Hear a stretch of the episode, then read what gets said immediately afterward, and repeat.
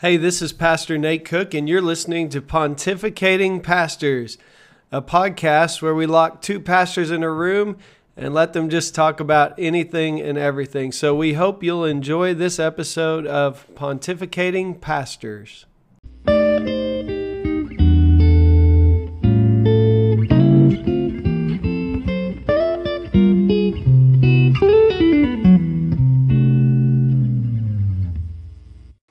Hey, Michael, how's it going?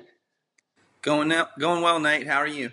I'm doing good. It's uh, Easter week, Super Bowl week for pastors, Holy Week. You got a lot going on today? Um, well, I'd like to have a lot going on, but it's been raining, and so everything is. Uh, we've had some flash flood warnings here, Ooh. so Sounds like fun. I- yeah, a lot of what I had planned is on hold. Um, so we're. Uh, I'm trying to fill the time with uh, less important busy work. Gotcha. Well, um, yeah, it's uh, it's a busy one this week. I know lots of people are doing Good Friday and Easter eggs and um, Sunday morning worship. So, hey, I I had something to start us off this week. I saw on the internet, so it's got to be awesome. You know, ha- have you seen the the Chinese game show host who uh, had a contest eating what what they're calling candy floss, which to me is cotton candy. Uh, candy floss sounds like an Yeah. oxymoron because a dentist would not want you to use it. No, Uh, no. but My dentist doesn't even really like that Teflon stuff. He says that Teflon stuff doesn't do anything. You got to get that corded stuff so that it makes that little squeaky sound when you clean your teeth. So he's he's vicious about flossing. He makes Wow. me use he makes me use the cheap stuff. I found makes- those little picks, and they have them like they're like a toothpick on one end, and then they've got Yeah. it like strung between two little plastic pieces. Yep. and I keep those in my car and everywhere. But Yeah. hey, um, so I saw this video, and it's it's like one of those internet sensations. It's a Chinese game show host, and they were going to have the host. It's a man and a woman, young man and young woman.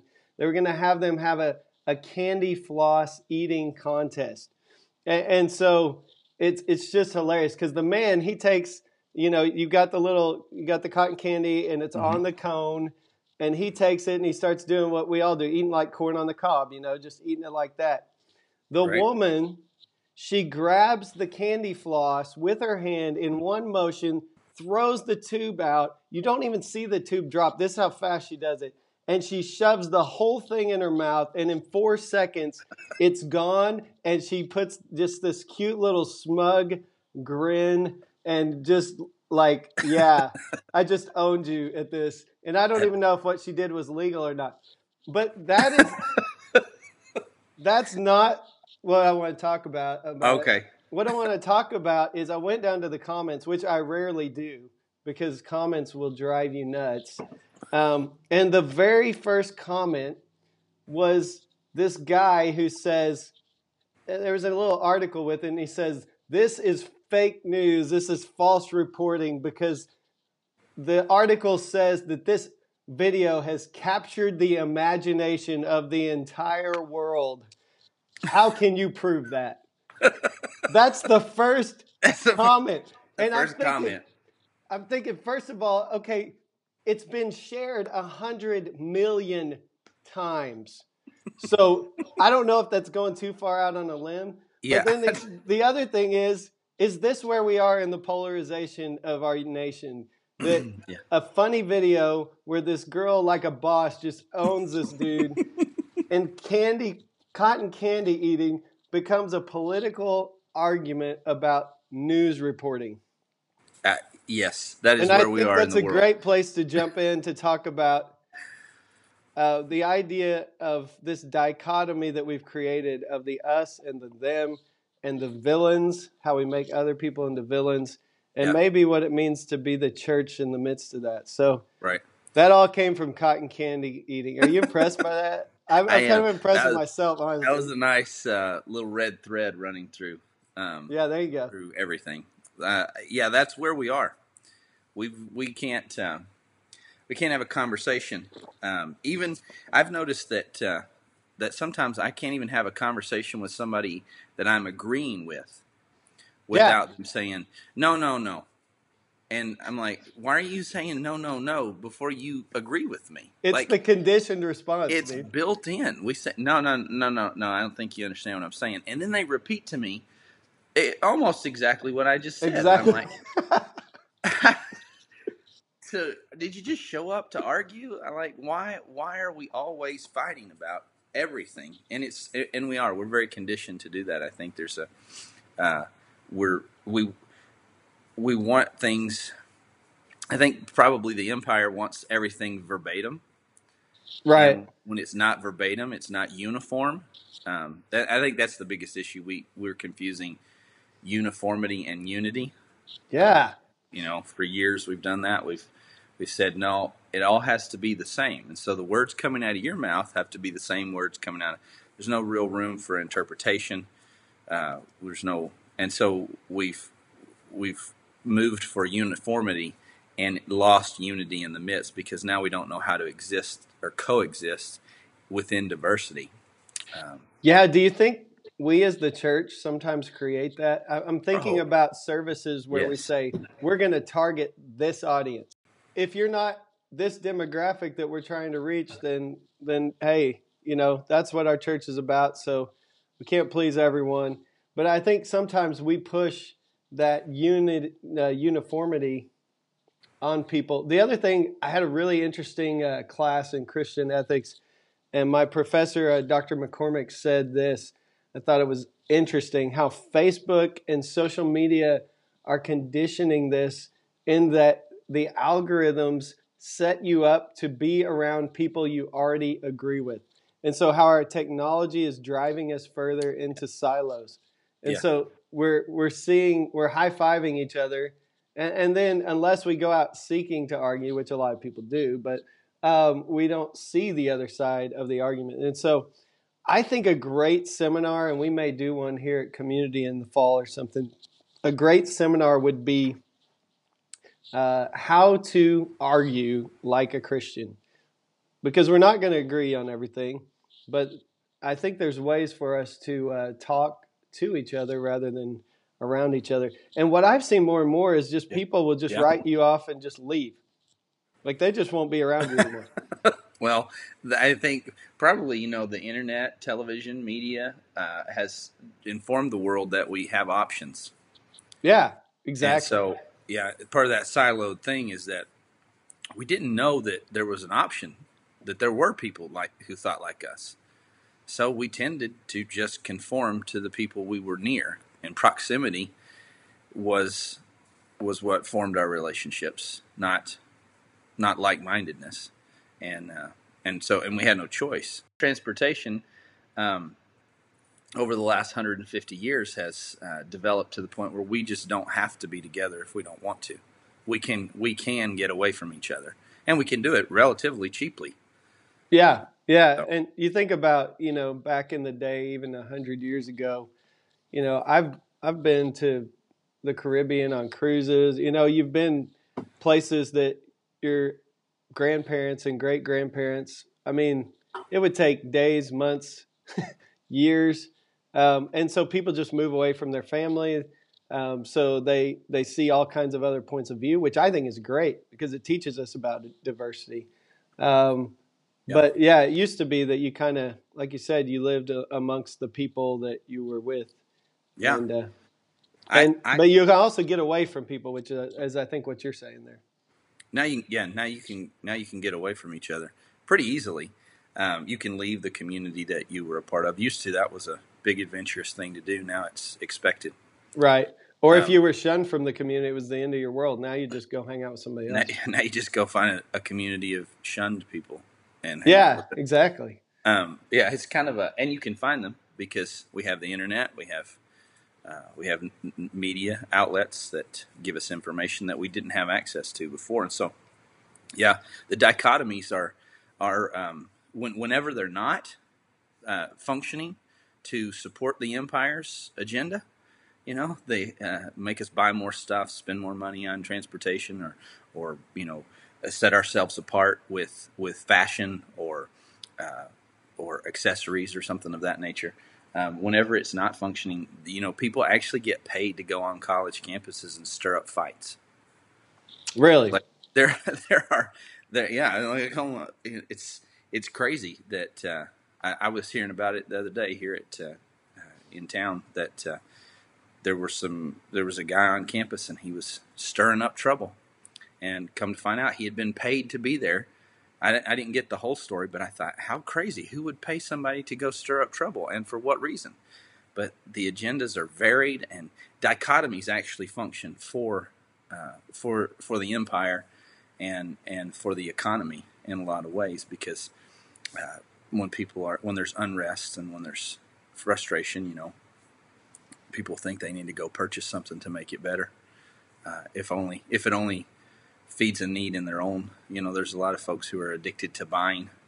Oh yeah, have stuff yeah. they don't they don't even need um, because spending is exciting somehow. Right. So it's uh, I, I I don't know. I think I think there are if we delve far enough into this and we spend enough time, which I'm sure psychologists or scientists somewhere, or anthropologists are studying these things, but I think we probably will discover the interconnectedness of all these things is far deeper than we than we even imagine as of yet.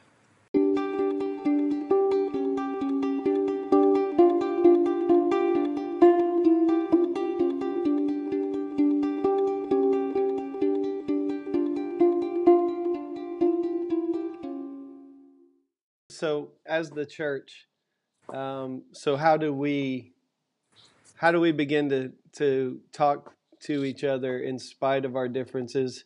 How do we begin to live in community um, in a world that's super polarized? Um, yeah, I think I think the problem is is that uh, is agenda. Um, the church seems to think sometimes. I know that I have at, at times, and and even led the church in this way sometimes. Uh, that we need to have an agenda, but uh, uh and that agenda is you know some uh, conversions or some goal oriented kind of thing. Uh, and and Jesus didn't give us like the agenda he gave us was love your neighbor. Right yeah. And and so you know we're not well you know what's the strategy for love? I don't know what your strategy for love is but I, my strategy is I got to go I got to go back to the source as often as possible if I'm going to love. And so Leonard Sweet says we have we don't have an ADD disorder. We have a JDD disorder in the church. We have a Jesus deficiency disorder. Um, we're developing strategies and plans when we really ought to be leaning more heavily on Jesus. Yeah, and, and I think it goes back to that image of God, the, the Trinitarian image of God. I think it can be grounded in communion, the idea of of us, you know, sharing the body of Christ. And, and I also think that our, our salvation is kind of somewhat too limited because I, I like to say, you know, we believe in universal salvation, but we're not universalists. In other words, salvation is for everyone. And so that person, even that my enemy, I think that's where Jesus gets to. Ultimately, my enemy, I can pray for my enemy because I see the image of God in even my enemy. And I think you're right. The source, we have to be sourced to be able to do that. Um, we can't will that. Um, we no. have to, we have to be living in God, and I think living in community.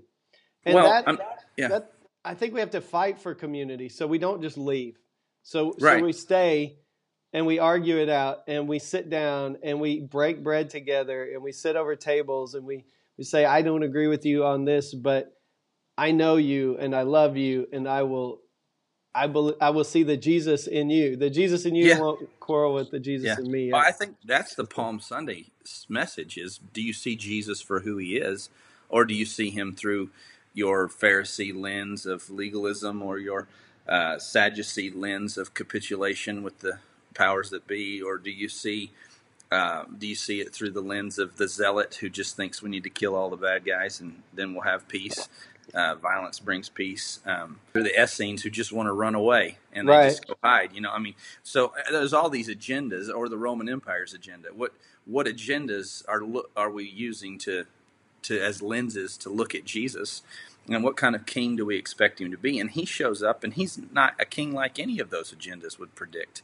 He's the he lays down his life. God, a God who gives God's self away. One of my interns this week preached, and uh, he said this. I thought was really good. He said um, that Jesus loves us in spite of us misunderstanding who He is. so we should love yeah. others in spite of them misunderstanding who we are. I mean, that's from a sophomore yeah. in college. That's good stuff. Dre, that's really shout good. Shout out to Dre right there. Way to there go, you Dre. go. Way to go, Dre. It's not about rightness. Yeah. Like if it's about rightness, then we're all lost. There's no hope for any of us because, I mean, it's like, eh, can you imagine? Like out here at the high school, we live across the street from the high school. There's a there's a, a practice field where the band practices, and they have this really tall tower where the band director sits up on this tall tower so he can see the whole the whole thing, and he's got a better vantage point to see if the lines are straight and if the, the formations are in where they're supposed to be. Yeah, Can I've been imagine? in that band. And Have I've you? had that band director yelling at me from yeah. that tower. I, I know what you're talking about. Can you imagine if a kid put down his instrument and starts screaming at the tower? You don't know? You can't see? You know, like like it would be just silly for us and, and but that's what we do. We keep taking the, the pen out of God's hand and trying to write our own story here. And when when you said you can't see, I just watched a few good men again. All I can see is you can't handle the truth. you want me on that wall. you need me on that wall. we digress. But yeah. yeah. we often try to try to take the pen out of God's hand. So um, another thing that I I recently, you know, what we talked about last week is just taking that that posture of listening. Um, that that may help yeah. us in this dichotomy, but definitely, I think the first thing is that we we have to realize that the villain is our brother, um, because oh, yeah, or sister. We we always want to make villains, and I've seen that mm-hmm. in my own life. I you know once somebody gets on your bad side, it's easy just to see every negative thing that they do, and they yeah. become the villain to you, and uh, and yet that's a child of God. Yeah, and and I, a child of God, Jesus has redeemed, whether they've acknowledged that or whether they've received that kind sure. of forgiveness. Yeah, sure, absolutely. The the one of the greatest graphics I've ever seen uh, that kind of just you know how sometimes like an image will just stick in your mind and it becomes a paradigm for you. Um, I uh, I just was you know on the internet one day and I was uh, I was looking at some artists and because uh, I just enjoy perusing their their work. Uh, there's a site called Artist a Day, and I just they send me a link to different artists and they say. Um, so you can just check out their artwork and see what they're up to, and maybe find a, a gallery where they're showing. And um, and so that's what I was doing. And there was this uh, this image uh, of it was kind of a cartoony kind of image of this little man stitching a giant uh, the word us and the word them, and they were much larger than him. And he was on top of the the lettering, and he had a big needle and some thread, and he was he was finishing up stitching us and them together. So it had been he had sewn them together, so it was no longer us and them; it was just one thing. And uh, I think that's that's where the church needs to find itself, always bringing us and them together, so that we are one. Um, that's what we find. I mean, Jesus, you know, uh, in Ephesians, tells us that that Jesus came to uh, make the Jews and the Gentiles one. Right well, know, ultimately, it just becomes us then, right? Yeah, it's not. Yeah, it's not. There's no them anymore. It's us. Yeah. Even even when us are not acting the way we should, um, it's still us. It's like you ever go to Walmart and you ask, you say, "Hey, do you guys have any of these?" And they said, "I don't know if they have any." And it's a kid, you know, wearing a blue schmuck, and they and they say, and you go ahead and look, and I'm like, "Well, who? Who is yeah. they?" Who are they? Who's they? they? Yeah. You're they. You got the schmuck on. It says Walmart on your chest. You, you, you go. You look anyway because you know they have no clue what they're talking about. Right? Yeah, you just you just never mind. Never mind. hey man, well, I think we got some good stuff today. Um, man, happy Easter. Uh, we're about 20 minutes in, and I think that's where we wanted to keep these things. So uh, one thing about Easter that you love, and and then I'll uh, I'll let you go. One thing that I love about Easter, Yes. um, egg hunts. I like egg hunts, um, but I don't like the chaos of 400 children running into a field with, you know, I don't like any of that. But but I like, uh, I just like, um, you know, how the church uh, finds ways, creative ways to love on its neighborhoods during this time of year. Um, I wish we could behave that way all the time without the agenda of putting butts in the seats, yeah. or, or the agenda was just, hey, we love you. Right. Yeah. I, I'm kind of the same way. One of the things I love about Easter is, um, you know, some people get, well, these people just come to church at Christmas and Easter. I'm like, man, at Easter, there's always an opportunity for new life.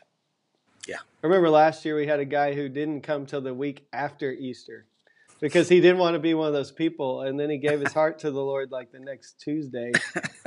but but I, I don't begrudge that at all. I, I I believe God is always constantly awakening people, and Easter is a time where where we tend to remember, hey, resurrection uh, can happen. Sometimes we look around and don't believe it can, uh, but we see it all around us in the flowers and things that are coming up, and uh, Sure, we do. we believe it can happen in our lives. Man, I hope you have a blessed Easter. I know you guys are going to be outside, so I pray that you'll have good weather and uh, pray for us as well. We'll, we'll see you next Yeah. week. All right, take care. All right. See ya. Hey, thanks again for listening to Pontificating Pastors. If you like what you're hearing, don't forget to subscribe on iTunes or Anchor or any one of the other platforms. We hope you have a great week.